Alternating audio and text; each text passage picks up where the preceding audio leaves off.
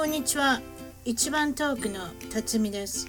アメリカはカリフォルニア州オレンジカウンティより世界のいろいろな国々、海外で頑張っている、または以前頑張っていた日本人の方々のインタビューを中心に楽しく本音でポッドキャストを通じておしゃべりしています。アメリカに来て早いもので28年が経ちました。おかしな日本語、犬の声が混じってしまうこともありますが、許してください。それでは今日は、オーストラリアに7年暮らしておられるケアンズから香織さんに来ていただきました。こんにちは、香織さん。こんにちは。よろしくお願いします。ケアンズっていうのはあれですか？日本から行くと何時間ぐらいで行けるんですか？えっ、と直行便で7時間ちょっとぐらいですかね。あ結構短くて行ける距離なんですね。そうですね。あの日本からだと、あの日本からオーストラリアに来るあれだと一番多分日本から近い場所になりますね。あ実は私あの日本に一あちょっと主人と子供と住んでた時にあの、実は行ったんですよケアンズに。でケアンズかあらうん、ケアンズでものすごい土砂降りに遭いましてね波じゃ波じゃないですねあの降り方はそうですね。あの何月頃いらっしゃいました？こちら。夏ですね多分ね。覚えてない。何月だったのか。7月とか7月とかぐらいかな。ちょっと覚えてないんで春だったのかな。わかんない。でもねとりあえずねバケツをぶちまけたみたいにねふ降ったの覚えてるんです。で、まあ、もちろん 傘とかも用意してなかったんでうわーケアンズっていうのは降ろ降るものならものすごい降るんだなっていうのを覚えてるんですけれどもきっとあ、そうですよね。そうですかやっぱり。ああいう感じで降るんですか？降りますね。あの、うんあのここ多分もしかして辰巳さん雨季に来られなかったです。7月はでももう寒気なんだいけど。やいやいや、雨季じゃないですか。私、いろんなこと覚えてないんですよ。いろんな、いろんなとこ行ったりとかしてますんで あ、いろんなことを結構覚えてす。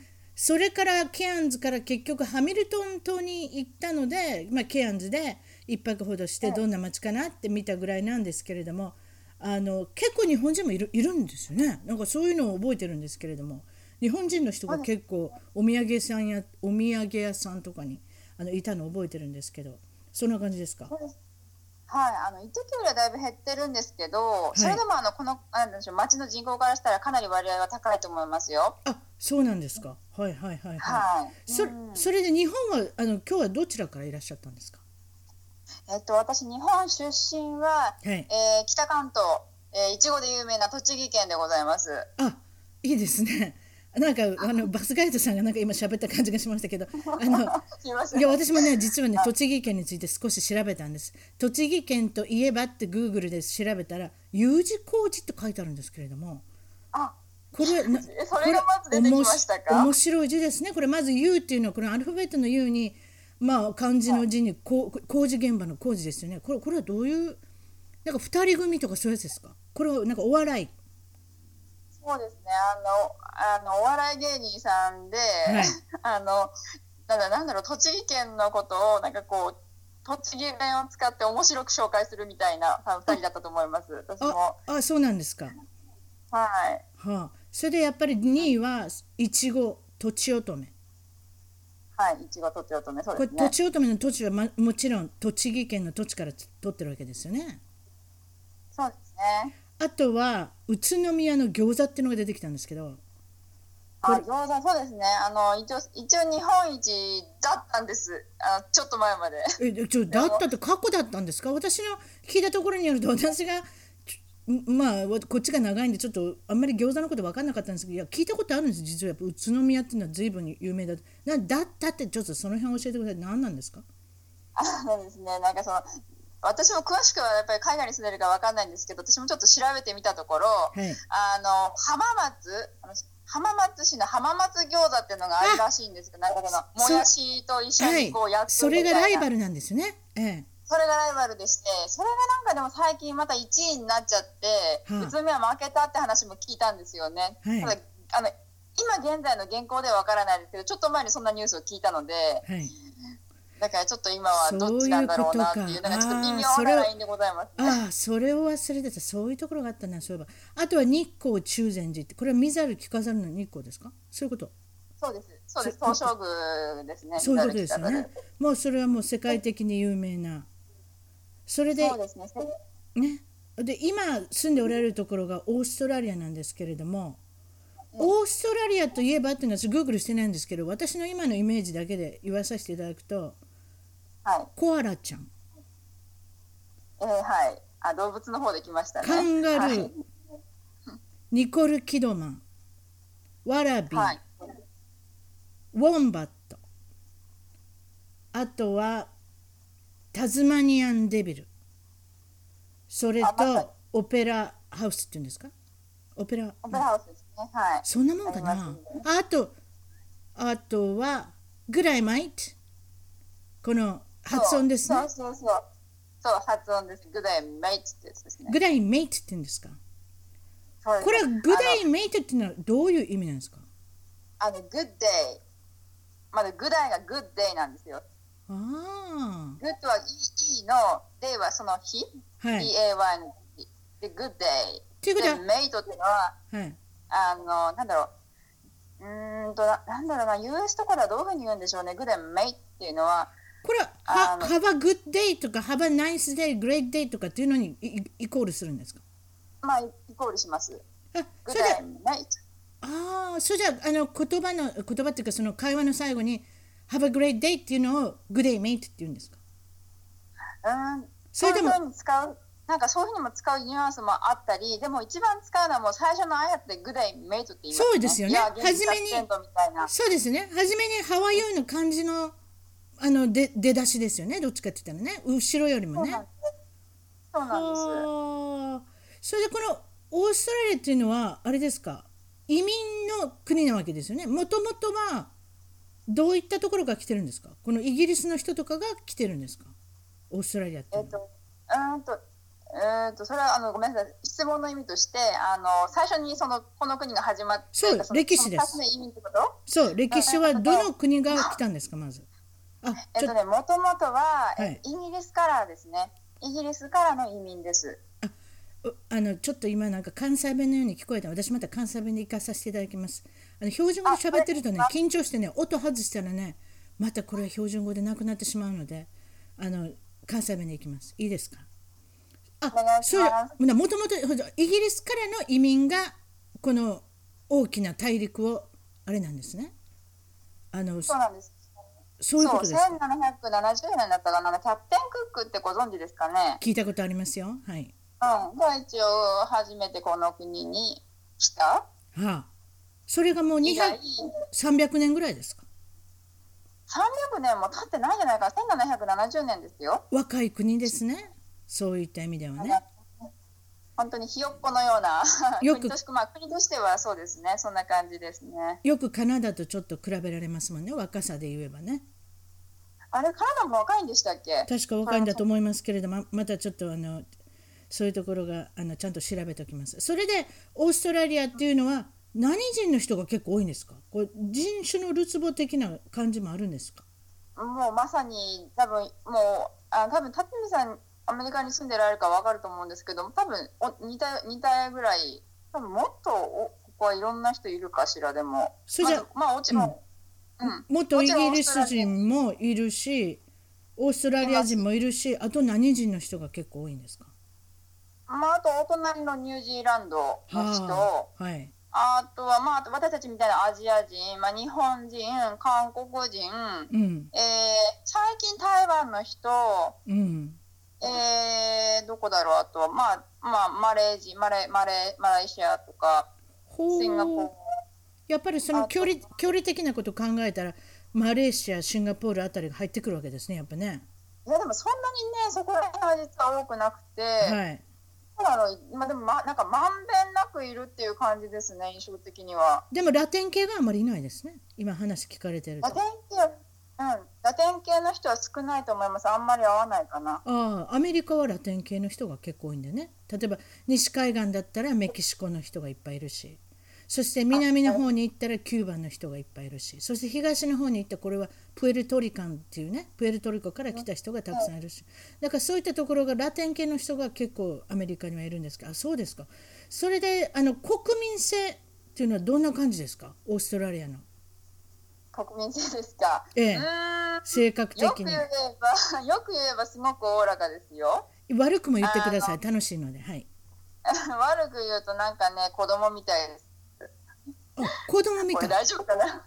いやいや構わないですよ。あの。あまりあの オーストラリアの人が聞いてると思えないので。あのオーストラリアのオーストラリアの人ね。いやあの何でもありですから。いやそれはでも率直な気持ちでいいんじゃないですか？ということは子供っぽいってことは大人の人なのに子供っぽい考えをしてるってことですか？まあそう言えますね。例えばそれは他の国から来た人と接した時に感じるわけですか？例えば今おっしゃったニュージーランドの人とかイギリスの人とかあのアメリカの人とか会った時になんかやっぱりあのオーストラリアのオジーっていうんですか？そういうのとなんか違うなってかこういう感じですか？そうですね。あの、まあ、会った時の感覚なんで、でもなんとなくやっぱりここにいると分かると思うんですけど、例えばこう誰か、例えばこう白人系の、例えば誰か出会いますよね、知り合いますよね。で、こうはい話してると、はいあれ、この人ちゃんと会話が成り立つし、ちゃんとしてるなっていうこう印象を受けるんですよ。あなた本当に、あなた、惜しいとかやっぱ聞なんなんとなくこう聞くんですね。そうすると違う違う、僕はなんかニュージーランドだよで生まれて、まだここにはもう5年ぐらいしか住んでないよっていうパターンが結構あるんあでー、結構そういうところであ。れなんですよね。ああなるほど。それとこの物価っていうのは日本と比べてどんな感じですか？日本から比べるとかなり高いですね。あそう。例えばなんか食,、食事とか行くとどんな感じですか？食事、まあレストランってことですよね。ねそう外食するってことね。えっとね普通に外食するんであれば、あの私お酒基本飲まないんですけど、2安く人で100安くていいですね。100ドルぐらい。うん？100ドル？100ドルもするんですか？でも、うんそそれは素晴らしい。まあそれは素晴らしいなんか高級なレストランのことですか？それとも普通ごく普通の。僕普通のまあうん普通の例えばイタリアンちょっとええ行こうかちょっとミートソーススパゲゲティを食べてみようものなら。そんなもんですか？100ですか？例えばでもファーストフードとかそういうのはないんですか？ドライブスルーとかマクドナルドとかそんなもんないんですか？ありますよね。そういうところは安い。そういうところはお安いんですか？比較的。まあ10ドル以下では食べれますけど。一人で10ドル以下そうで1人で10ドル以下で食べれるのでまあ安いですね。あこでも食べようと思ったらそういうファーストフードに行かなしょうがないってことですね。例えば座って食べるという感じではないってことですね。そうですね。チップ,、はい。チップはないんですよね。オーストラリアってねないんですかね。なんかないんですかね多分アメアメリカとはアメあのアメリカのチップの感覚とはまた違うと思うんですけどアメリカって結構チップアメリカは、ね。うん、ランチでやっぱ10 15%、10%から15%、そして夜夜はやっぱ15か20、まあ、ちょっとケチな人は知りませんけど、大体そういうのが相場じゃないですかね。あとやっぱりウェイトレスの人とか、それでやっぱり食べてるっていう部分もあるし、だから最低賃金が多分、オーストラリアは高いんじゃないですか、そういうのは。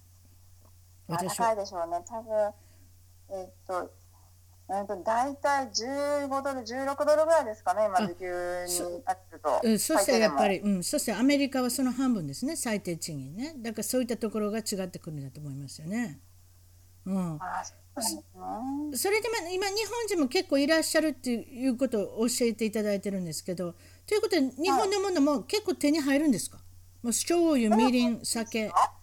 あそうそのあります日系のスーパーマーケットがある日系っていうよりはなんかアジアフードとかそういう系のお店があるんですよ。うんでそあの、まあ、アジア系のグローセリーショップがあってそこに行くと普通にあのなんだろう日本のものから中国系のものから、うんあのタイタイのなんかカレーのペーストやなり韓国のコチュジャンなり、結構何でも揃っちゃいますね。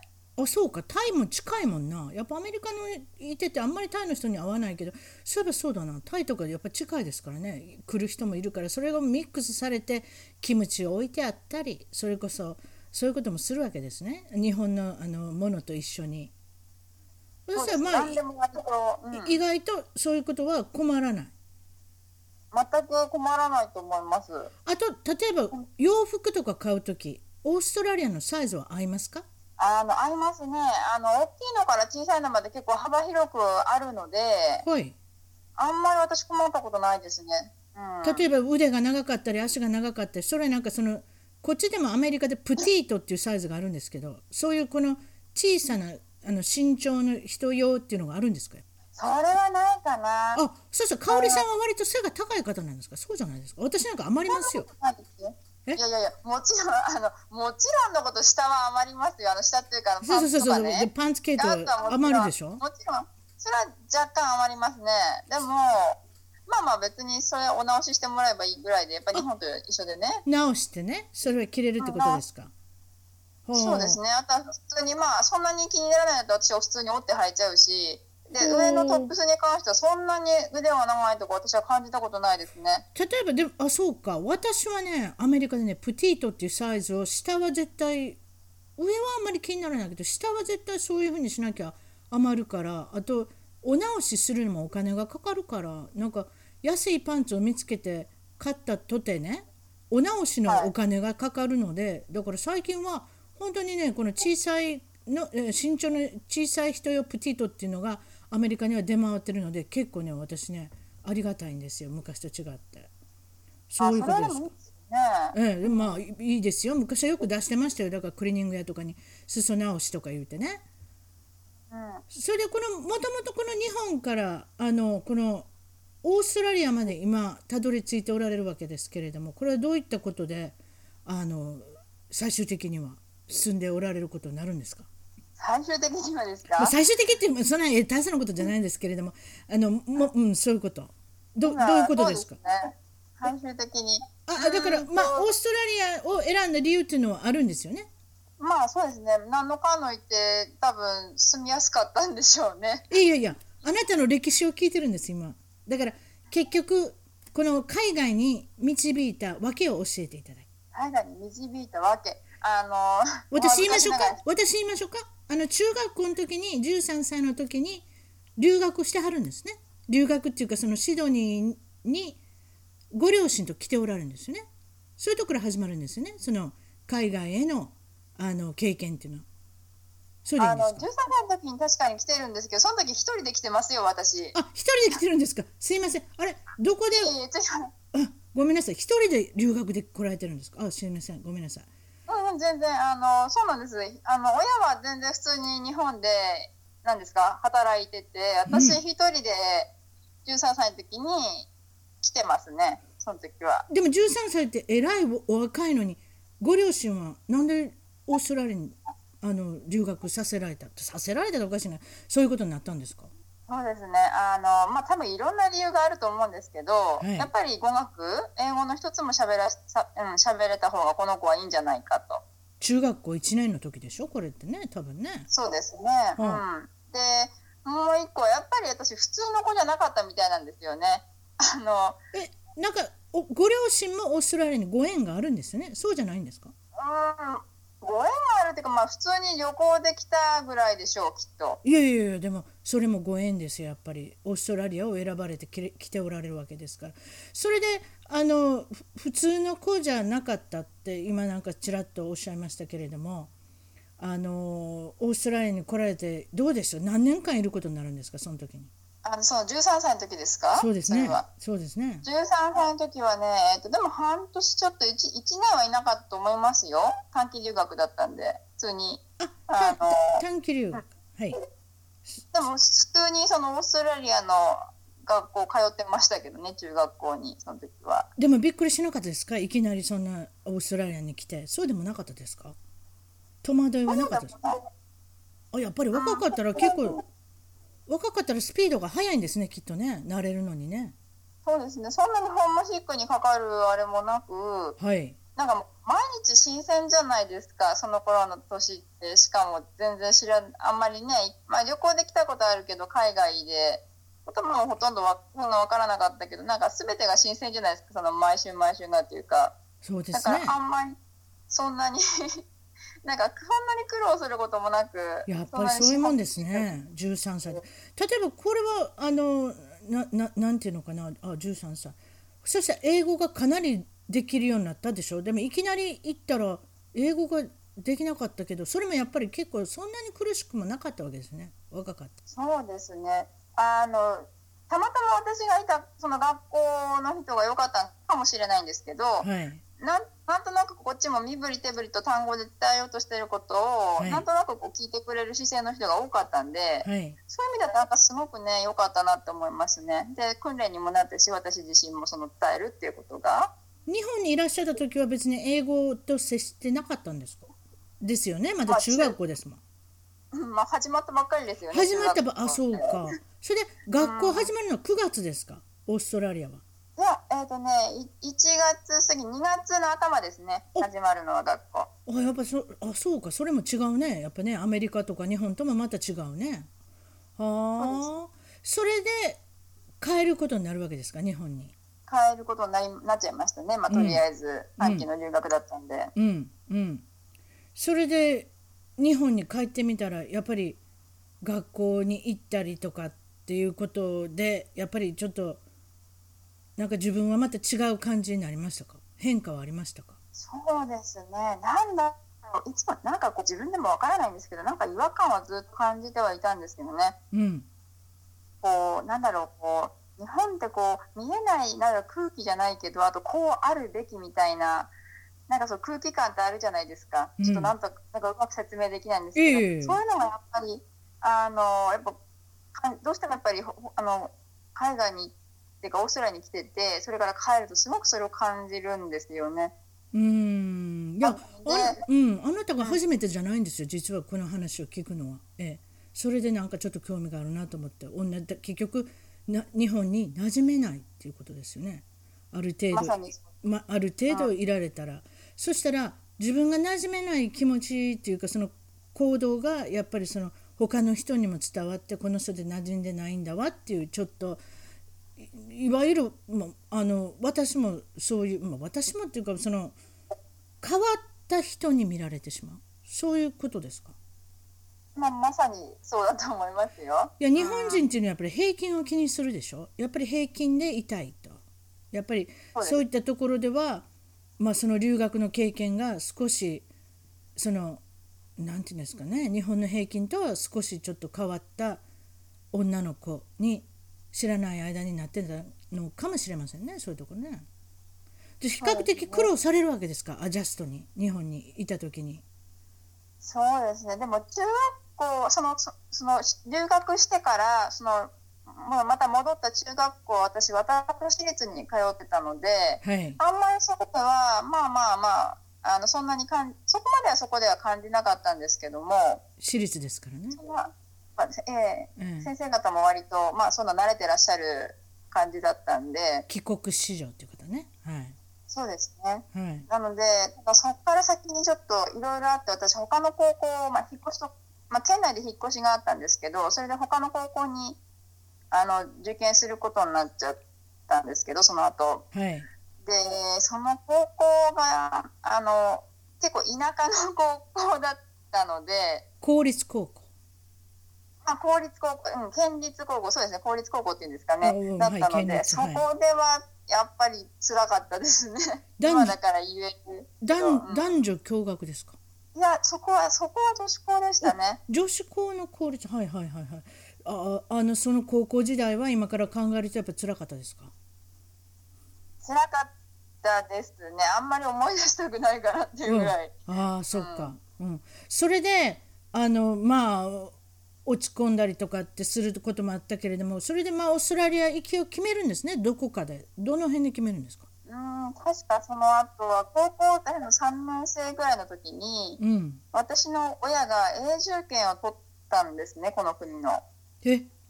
こなこの間あの旅行で行ってはったあのお父さんとお母さんがそうなんですね。なうん。何を思ったんだかわからないんですけど、いやいやいやそういう方いらっしゃると思いますよ。やっぱ老後のこと考えたりとかしてはるん違いますか？そういうのは。あそうですか。ね。はい。永住権を取られる。あそしたら行きやすいじゃないですか。そうなんです。住めるし、あの、うん、なので、そういうことになって、ああ、じゃあ、じゃあ、また行けるんかなっていう希望もありつえうん、で、そのまま、まあ、永住権自体もなんとか一、でもちょっと時間はかかったんですけど、降りて、えはいで、私その時はまだ日本でちょっと高校卒業したばっかりで仕事もしてたんですけど、はいでそこから、あの、仕事を辞めて、あの、私だけ一人先に、うんえっ、と、この国に移住することになりましたね。それが始まりですね。それがに、うん。20代の前半ぐらいですか？ということで13歳の時に来て以来7年8年9年ぐらいあのあ間が空いて来られるわけですか？オーストラリアに。そうですね。あ、でも一回だけ旅行でその間来てるんですけど、まあ本格的にそうですね戻ってきたのは住むということ20代前半ですね。はいなるほど、まあ、そういうことですかそれで今にまあ至っておられると。そうですね。そんな感じで。うん、それであれですよね恋愛中ですか？それともご結婚されてるんですか？それとも募集中？えっ、と、一応新婚になります、今。何ですか？その一応っていうのは。あの、もうあの、まあ、旦那ともう、あの、3年一緒に住んでるので、あだからなんかあんまり新婚感がないんですよね、うん。今のところ。ちょっと言うてくれはったけれども旦那さんはあれなんですよね。あのま日本人の方で。それで、あのおお年がかなり違うんですね年が。違いましたっけ？そうです。10確か15離れてますね。年上です。それって結構離れてますよねうん、そうですね。はい。なんかまあまあ。なんかなんか年を感じる時ってありますか？たまに例えば流行ってて自分が好きだった音楽とかそういうのが違ったりとかそういうのはしません？例えばあ、それはありますね。すごくあります、いつも。あの、鼻歌とか歌うじゃないですか。そうですねあの、そのうちの主人の鼻歌、私は一切わからないんですよね。何を何を歌ってるの？でしょうね。いや、わかんない、わかんない。です。なんか、例えば何歌ってるの？うん。その曲何？って聞いても、誰々さんのなんとかって言っても全然わからない曲で、名前も聞いたことないような感じ例えばごご主人は松山千春とオフコースを歌ってるわけですか？ほんでまあまあまああなあなたが横で聞いてて 何の言うてんのかな、まあ、でも15歳って結構そういうところがね違ってきますよ。例えばその日本にいた時の何が流行ってたとかねそういったものその特にこのポップカルチャーっていうんですか？その、まあ、歌とか映画とか着てるもんだとか何でもいいんですけれども流行っていたテレビのものとかそういったものが全然、まあ、違ってくるといえば違ってくりますよね。ででもご主人と一緒におあの趣味が同じのとこがあるんですよね。そうなんです。あの、最後の、年は離れてるんですけど、あの、一緒に旅行したりとか、あと写真とか、あの、趣味の部分でかなり共通してるんで、まあ、それでまあ、うまくやってるのかなっていうところありますね、私たちは。それでだこの旅に行くのはこれ車で運転していくんですか、えっ、と、国内だったらそうですね。うんまあ、海外でもそうなんですけど、うんそっちでレンタカーを借りて、うん、あの国際免許で運転できるとこだったらどこでも運転するっていうのが一応ポリシーであどんなポリシーだって感じですけど、ええ。ちょっとそれを聞きたかったんです。国際免許証ってね私もねアメリカ来た当時ね使ってたんですけどはい。あのどっかに飲みに行った時かなあの ID を見せなきゃいけないんですよね。だからその証明書ね、身分証明書。でそれ使ったらすごい腐されましてねこれ何やって紙切れやないかって。紙切れにあの写真ポンって貼ってスタンプ押してるだけでこんなん見たことない。お前入られへんって言われてね。あのえそれどこでですか？そんなこと。えアメリカ。アメリカでですか？国際免許証なんかいやあらどこですかって言うけど国際免許証なんか知らん人いっぱいいますよ。あやっぱそうですうん、アか、メリカはねとりあえずそこの州のそれで免許証取りに行ったんですけどね。だって通じないもん。ねえしょうがないじゃないですか。だから見たことないって言われてもそれで終わりですもんあそうですか。だからえー。オーストラリアは結構見たことある人がいるんじゃないですか？警察の人とか。まあわからないですけどね。その今までその国際免許証を見せたことがあります？ありますか？ないですか？使ってるだけで。あのごめんなさい。国際免許証って言っても私たちが私が今言うてるのは、うん。あのーオーストラリアで取った国際免許証ですよ。あ日本で取った国際免許証。じゃないですよ日本のやつかと思って国際免許証って。あでもね、ま、前は最初ここに来たばかりの時はもちろんこっちで免許ないじゃないですか。なんや。私。そういうことで国際あそういうことでオーストラリアの免許証っていうことですか？わかりました、でもちょっと、ごめん。あのそうじゃなくまあ、私が今話してるのそうなんだけどでも私初めてここの国に来た時に、うん。あの最初もちろんですけどこの国の免許なんか持ってないじゃないですか。そうそう日本のやつでしょ、うん。そう。でも私その時日本の国際免許証ええ、あの警察で発行してくるやつも持ってきましたけどこっちで何の問題もなかったですね。あそうか。そういう面ではあれです、例えばこの旅行行くのはどういったとこ行くんですか？例えばちょっと国外に行こうっていう時はこうオーストラリアのこのケアンズから行ったらどういうところがポポピュラーなあのとこなんですか？みんながよく行くところっていうのは。一番はやっぱりバリじゃないですか？あのインドネシアのバリ島？行かれましたか？バリに？ご主人毎年行ってますね。毎年行ってるんですか？素晴らしいとこなんですね。はい。ちょっと言うてみてください。バリの何？どこに行ったらいいですか？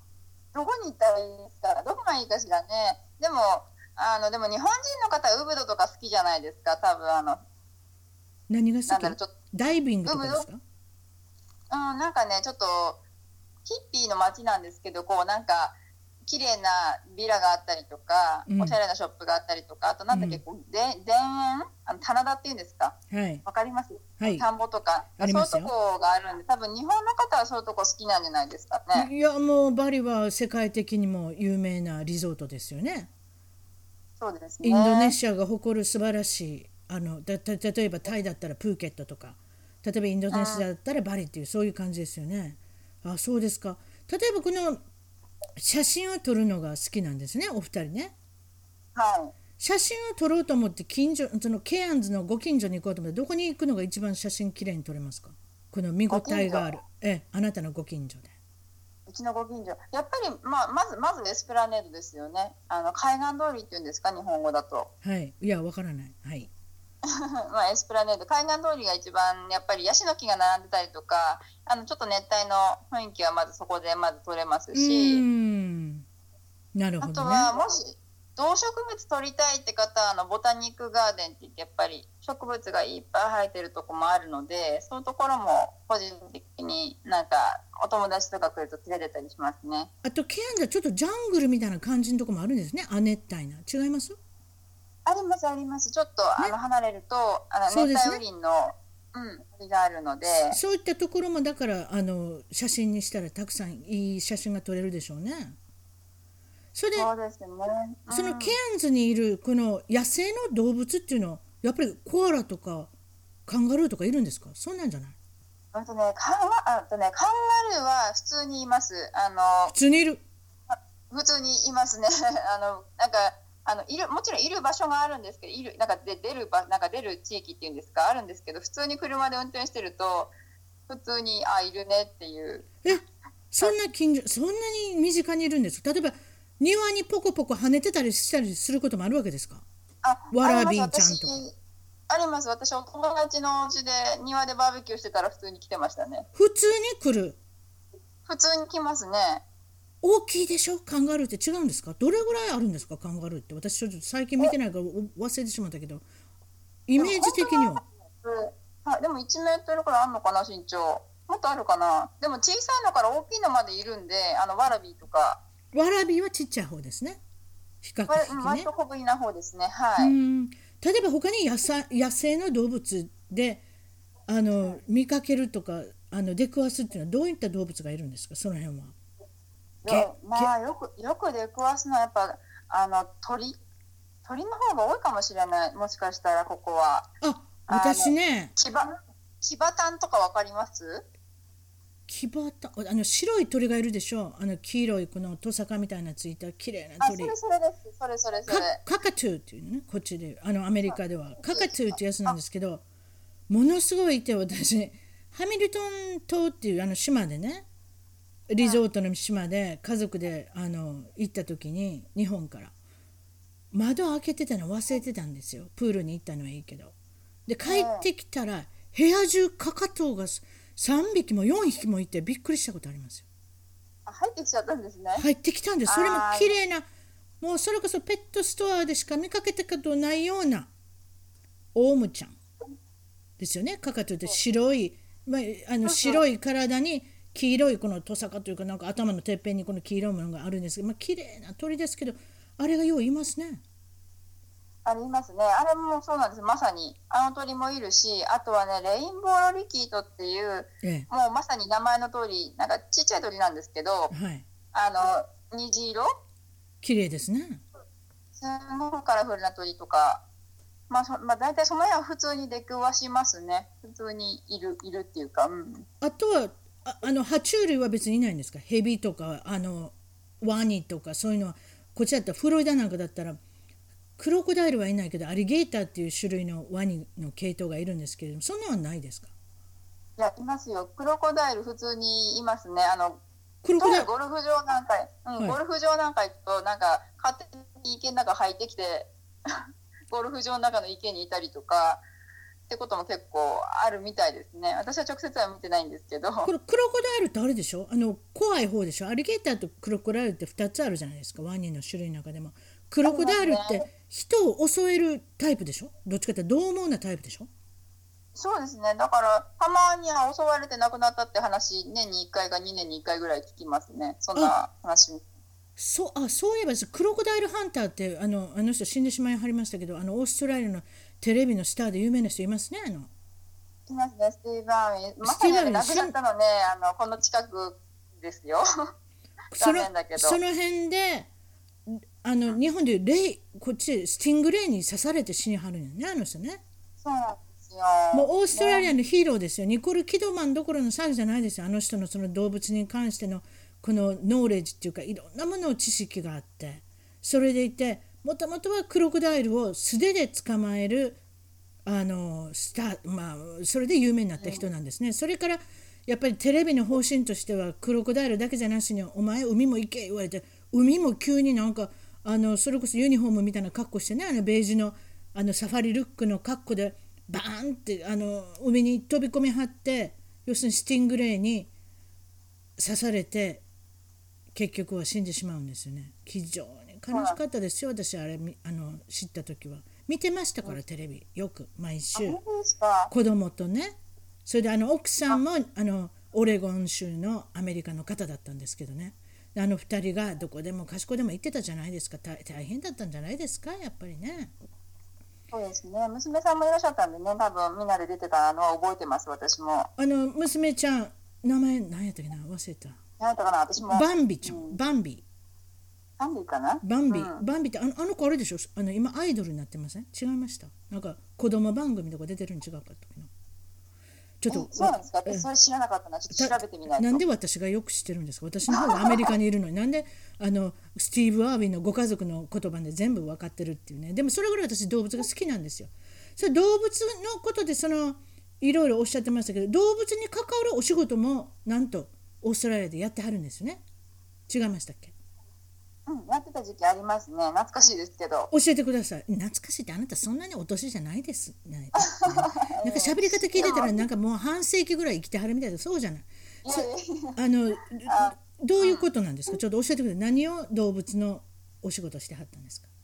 いや、そんな大した仕事じゃないんですよ。あの、動物病院で、あの、看護師さんしてたのと、あとは、あの、なんだろう、ペットホテル、うん。ペットホテルじゃないな、あの、お預かりのところで、あの、動物のそのケアしてたりとか、あとトリミングの仕事してた時期がありましたけど、ほう。その看護師から教えてくださいそんな犬に噛まれたことないんですか？看護師って結局横ですあれでしょ？お医者さんの横でなんかい犬とか持ってなきゃいけないんでしょ？注射とかするとき違うんですか？そうですね、まさにもうそんな感じで、結構体力勝負な仕事なんですけども、そうでしょ？大きな犬が来たらどうするんですか？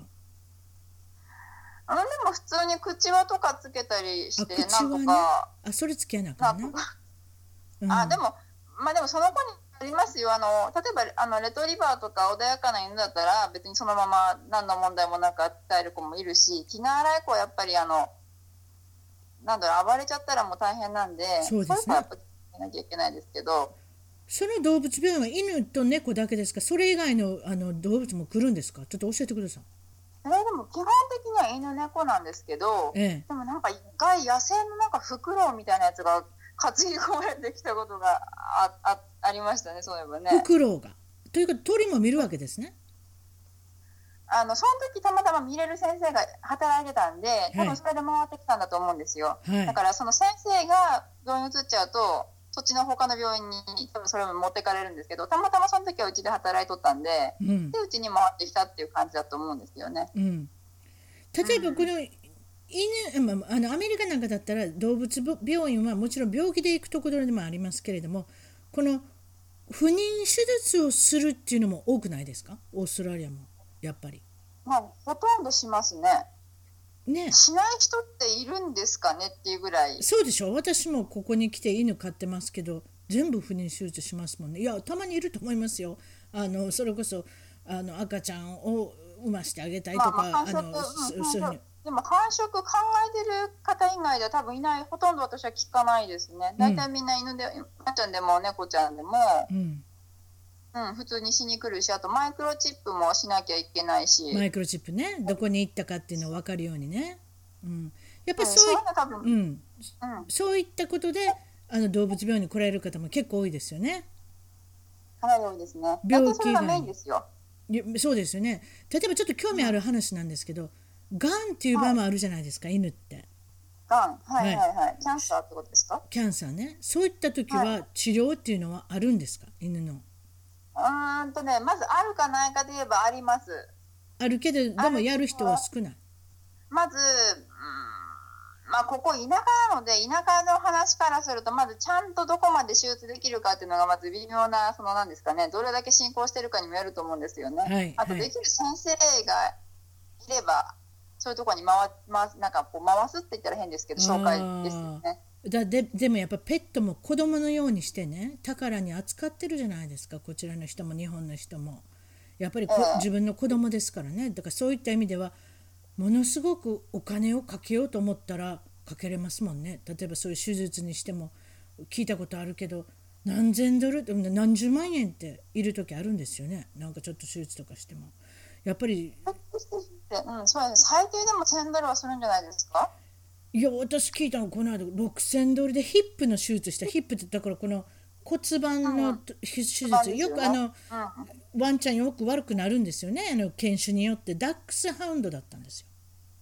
ああそうですね。足腰、うん、確かに負担きますね。ねあの長くてね普通のあのフルサイズのダックスハウンドなんでものすごい重たいでしょ。そしたらねあの骨盤がやられてしまうの。それでヒップの手術して6000ドルっておっしゃって私びっくりした。それでもやりはって健康になってまあ普通になってましたけどね。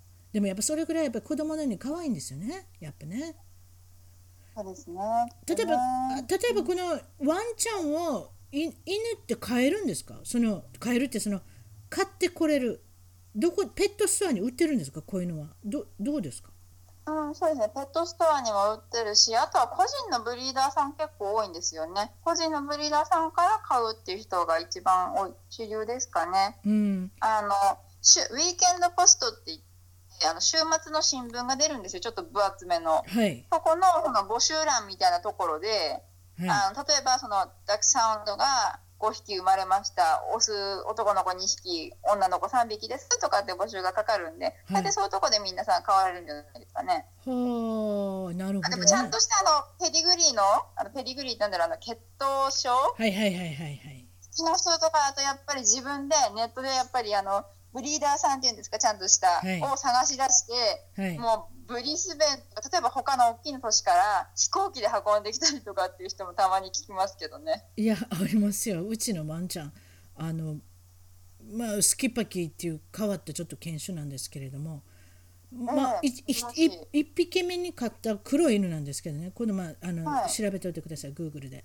Schipperke っていう黒いワンちゃんは初め飼ったのは rescue adoption であのあのはいただいただいたっておかしいけど何か理由があって1歳ぐらいの時に引き取ったんですよ。でそのワンちゃんが年いって死んでしまうんですけどね。それでその後そのワンちゃんがまた飼いたくってでもねあまりにも珍しい犬だったからあまりそのブリーダーさんが見つからなかったんですよアメリカで。アメリカっていうかこの西海岸、カリフォルニアで。それで、はい。一番やっぱり悲しかったのは私もだけどやっぱ子供がその時悲しかったんですよ。今今まで言ってたワンちゃんがね死んでしまって。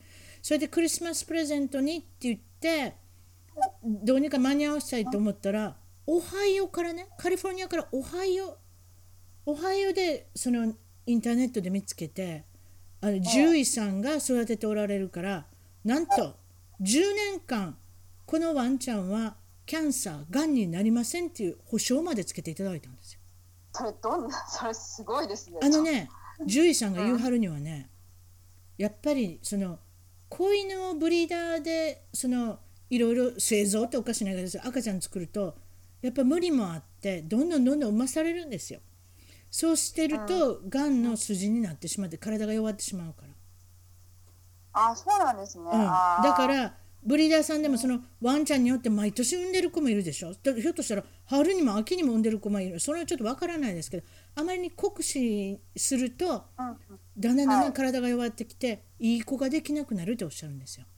でそれでうちのワンちゃんは獣医さんが育ててるから絶対間違った育て方してないお母さんから生まれた子ですから10年間の間にがんにかかったらまた一つ子犬送りますっておっしゃったのすごいでしょ？なんかそれもすなんかそれもすごいですね。えだからすごい自信はあるんですよ。で自分でなんかそういう賞とか出しておられるし。でもそこしかなかったんですよ。本当に全米調べたら。だからオハイオから1匹送ってもらったんです。私空港にあの迎えに行ったの覚えてますもん。今隣にいますけどね。可愛いワンちゃんですよ。などれぐらいかかりますか？そこの。でオハイオからヒューストン経由でなんかあのえコンチネンタルエアラインが一番いいんですって？ワンちゃんを扱うのは。だからそれに乗せますって言って乗り継いでここまで来たんじゃないですか？6時間ぐらいかかって。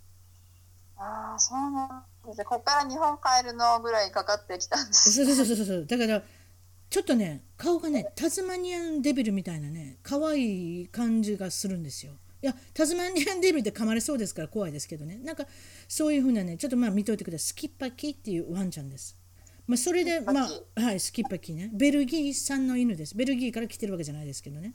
だからベルギーの柴犬みたいなもんじゃないですか、私の考えるには。だからベルギー行ってみたんですよ私。このワンちゃんがいっぱいいる国にね、はい。ええ、ワンちゃん好きなんで。それであとグルーミングっておっしゃった。グルーミングでそうですね。いうことはね。なんか免許かなんか取りはったんですか？免許って言ってもこの国とかに国家資格があるわけじゃないんですよ。だからそういうグルーミングの学校に学校に行けばいいんですね。あ学校に行ってそうですね。あの勉強しさせてもらって、うん。でしばらく働いてましたね。どういったワンちゃんの犬種はよく来ますか？グルーミングに来るのここうーんとねここはでも田舎だから何が来るかな。えっとね一番多かったのがやっぱマルチーズマルチーズね。はいあの白いやつね。マルチーズ。そうですね。普通にあのカットが必要なねやっぱどこでも国でもやっぱ一緒でマルチーズとかシーズーとか。シーツーね。こっちでも有名ですね。可愛い犬ですね。そう、シッツが。まあそこら辺がでもその大体2頭がまあ2頭がメインで、あとはなんかキャバリアとか。あキャバリアね。キングキャバリア、ききなんていうんですか？キングス・チャールズ・キャバリアとかなんか長い名前がついてるんですね。あれ。あの可愛いワンちゃんですね例えば連れてくる犬でものすごく汚い犬とか来ません？たまになこれいやそうでもほとんどそうですね。ほとんどそう。ほとんど汚いもう、田舎の人だからやっぱりあんまり手入れしないんでしょうね。もう基本汚い毛玉だらけ、臭い、臭い、えーひどい子、うん。飲みはいっぱいいる、ダニもいるみたいな。飲みもダニも何でもありなんか何でもありですね。なんで？ビビらなくなりますね。うん。手入れしてはれへんわけや。あんまり。きうんまあオーストラリア人あんまりそういう手入れとか得意じゃないので得意じゃない。細かいこと。だだからこう任せる人に、うん、そしたら香織さんが綺麗にグルーミングしてトリムしてもう見違えるようにショーショーに行けるようなそれこそ品評会の犬みたいになるわけですね。いやそれはちょっと多いですねあそれでもそれはそういう番組まあ実はうん、うん。そういう番組あったんですよ。うん、してますけどまあまあまあ、うん。そういう番組ありますねでもね、うん、うん。例えばねこの白いワンちゃんってねものすごく白かったりするじゃないですか。あの品評会見てたら。あの白くする何かあるんですか？うーんちょっとショーとかそういうなんか例えばそのドッグショーに出てるこのレベルだとどういうの使ってるか正直わからないけど、うん。あのあのね紫色の色素が入ったシャンプーは見たことありますよ。あの軽白くなんかこの紫の色素が入ると毛がこうなんか輝いて見えるっていうんで。あやっぱりそういうのあるんや。ありますね。ほうーんあります。普通にでもねペットショップ行くと売ってますよこっちでそれ。ほうやっぱり白あの白いワンちゃんってやっぱ年いったらね目のところがちょっとピンクになってなったりとかするじゃないですか。だからはいうん。そそうやっぱしと私白の犬飼ったことないので今ちょっとあの教えていただいたんですけど、まあ、そういうことです。なんかそれもなんかご苦労したことあるんですか？中にそのグルーミングされてて。何を何が難しかったですか？何も別になかったですか？あのね、それこそまたオーストラリア人の悪口になっちゃうんですけど、例えばですよ、はあの今私が言ったマルチーズとシーズーって2つの犬種がいるじゃないですか。はいで、シーズーはちょっと顔がペチョって潰れてて、丸い顔の犬種ですよね。可愛いですでね。マルチーズは、まあ同じようなコンパクトなサイズなんだけど、顔が長い犬種じゃないですか。ちょっとこう、な髪の毛髪の毛も長いしね。えそうなんです。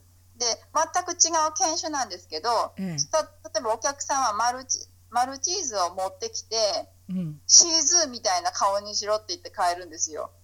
それむっちゃなこと言いますね。でも、丸い顔が好きなんだ僕はとか言って言ってきて、ではあもこう説明するじゃないですか。でもこれとこの子とこの子は、もう顔骨格が違うから、全く同じようには絶対できないんだよって言っても、そんなはずはないってずっと引かないんですよね。それってあれですか？やっぱ日本でいう例えばあのニコル・キドマンの写真持ってってこれの通りに髪の毛切ってくれっていうのはあんまり変わりませんね日本人がね。だから髪の毛の質も違うしあなたは金髪じゃないでしょって。だからこんな風にならないんですよ。あの髪の毛染められるじゃないですか。うん？そうですね。はい。かでもカットも同じような、まあ、長さがあれば髪型にはできるじゃないですか人間の場合は。確かに。もう頭の形ってまあ若干は違うけど基本的には頭じゃないですか。そうですね。けど犬はもう全もう顔の骨格からして違うじゃないですか。細長いとんがってる骨格と、うん。まあ、丸い骨格なのに、うん。どう頑張ってどうどうしたらこうなるのって逆に聞きたくなるような、うん。もう絶対それ無理だろうって明らかに分かるようなことを、うん。なんだろうこうそういう認識がないっていうか分からないみたいなんですよね。うーんなるほだからどねだから本当に無無知、うん。無知としか言いようがない、うん。本当知らないんだなっていうか、いう印象は毎回受けててそこをうまくこう説明しなきゃいけないのが一番なんかワンちゃんに関してはそんなにストレスなかったんですよもうもうワンちゃんまあ、そういうしことです、はい、ワンちゃんも口聞きませんのでね。だから結局親なんですよそれに対しての。その親がもう今子供みたいなもんですわ。子供の親が大変なんですよ。例えば幼稚園の先生とかでも特にこの小学校の先生とか。だから親なんで、全て親のやっぱりそれとのコミュニケーションの取り方が下手だとつべこべとまた言われてしまうとかね。そういうことですよね。まさに。うん、もうそんな感じですね。どっちかっていうとそっちの方が、まあ、大変だあそうですか。うん。例えばこれ5年あなたのこの香織さんが5年後っていうのはどんな感じでおおられると思いますか？5年後何をされてま37す？いや私別にあの年隠してたんですけどいきなり年言われたんでそれそれで楽しいので、はい、37歳の香織さんは何をしてるでしょう？そうですね。今以上に多分旅行とか出てるといいなって感じですね。どっか世界中でも、うん。国内でも、うん。うん、ちょっと昔覚えてるかもしれませんけどこのドラえもんね。ドラえもんの中にとどこでもドアっていうのがあるんですよ。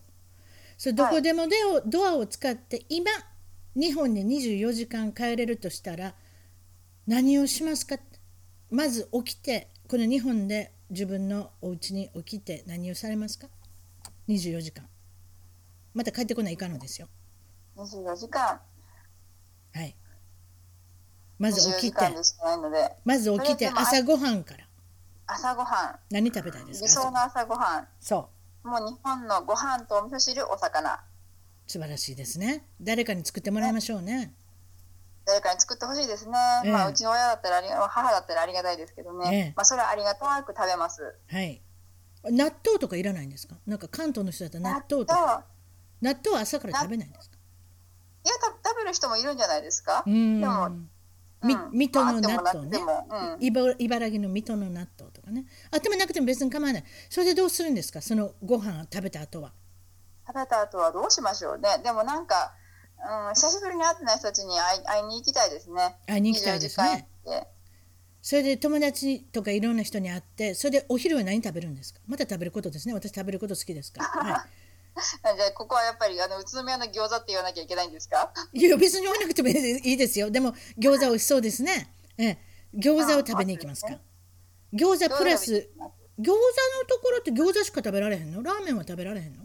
基本的に餃子屋さんだったら餃子ですかね、うーんうんその宇都宮の餃子を食べてあとはなんかどっかお店とか例えば何か物を買い占めるとかなんかないんですか？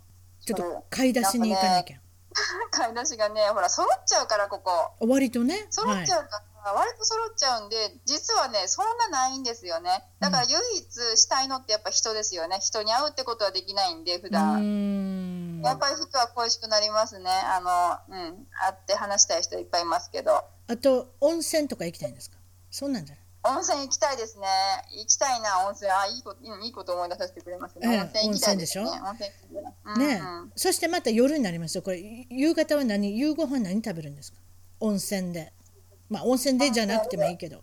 最近いろんなとこに温泉ありますやん。わざわざ泊まりに行かなくても温泉なんかいくらでもある。近所にね、うん、ありますね。どういったとこ何を食べますか？夕食は食何食べましょうね。でもせっかく温泉行ったからそのままなんか懐石料理かなんか食べたいですよね。いいですね。なんかもうちょっと派手に行きましょう。そういうとこ綺麗にもうね。綺麗なあのこのおななんで懐石料理でいろんなも出てくるじゃないですか。ちょろちょろちょろちょろちょろちょろちょろちょろあれはすごいですよ。いやそうですか。それでも寝ることになってまたオーストラリアに帰ってくるわけですね。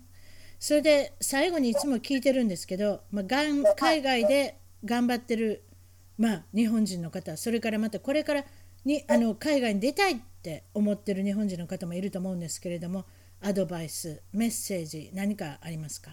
えー私のような人間がメッセージですか？なんかいやいや私のようなってなんかもういろんなお話聞かせていただいてもう素晴らしい方ですよ。教えてください。メッセージですかね？あのなかなかこう日本で育てると自分をこう肯定してあげる。うんっていうことがなかなか少ないと思うんですよね。自分は自分で OK みたいな、うん。自分らしさってことですね、そうですね、うん。それなんかそういうところはなんかもうあのどんどん自分はこれで OK って自信持ってやっていただけたら多分どこでもやっていけると思います。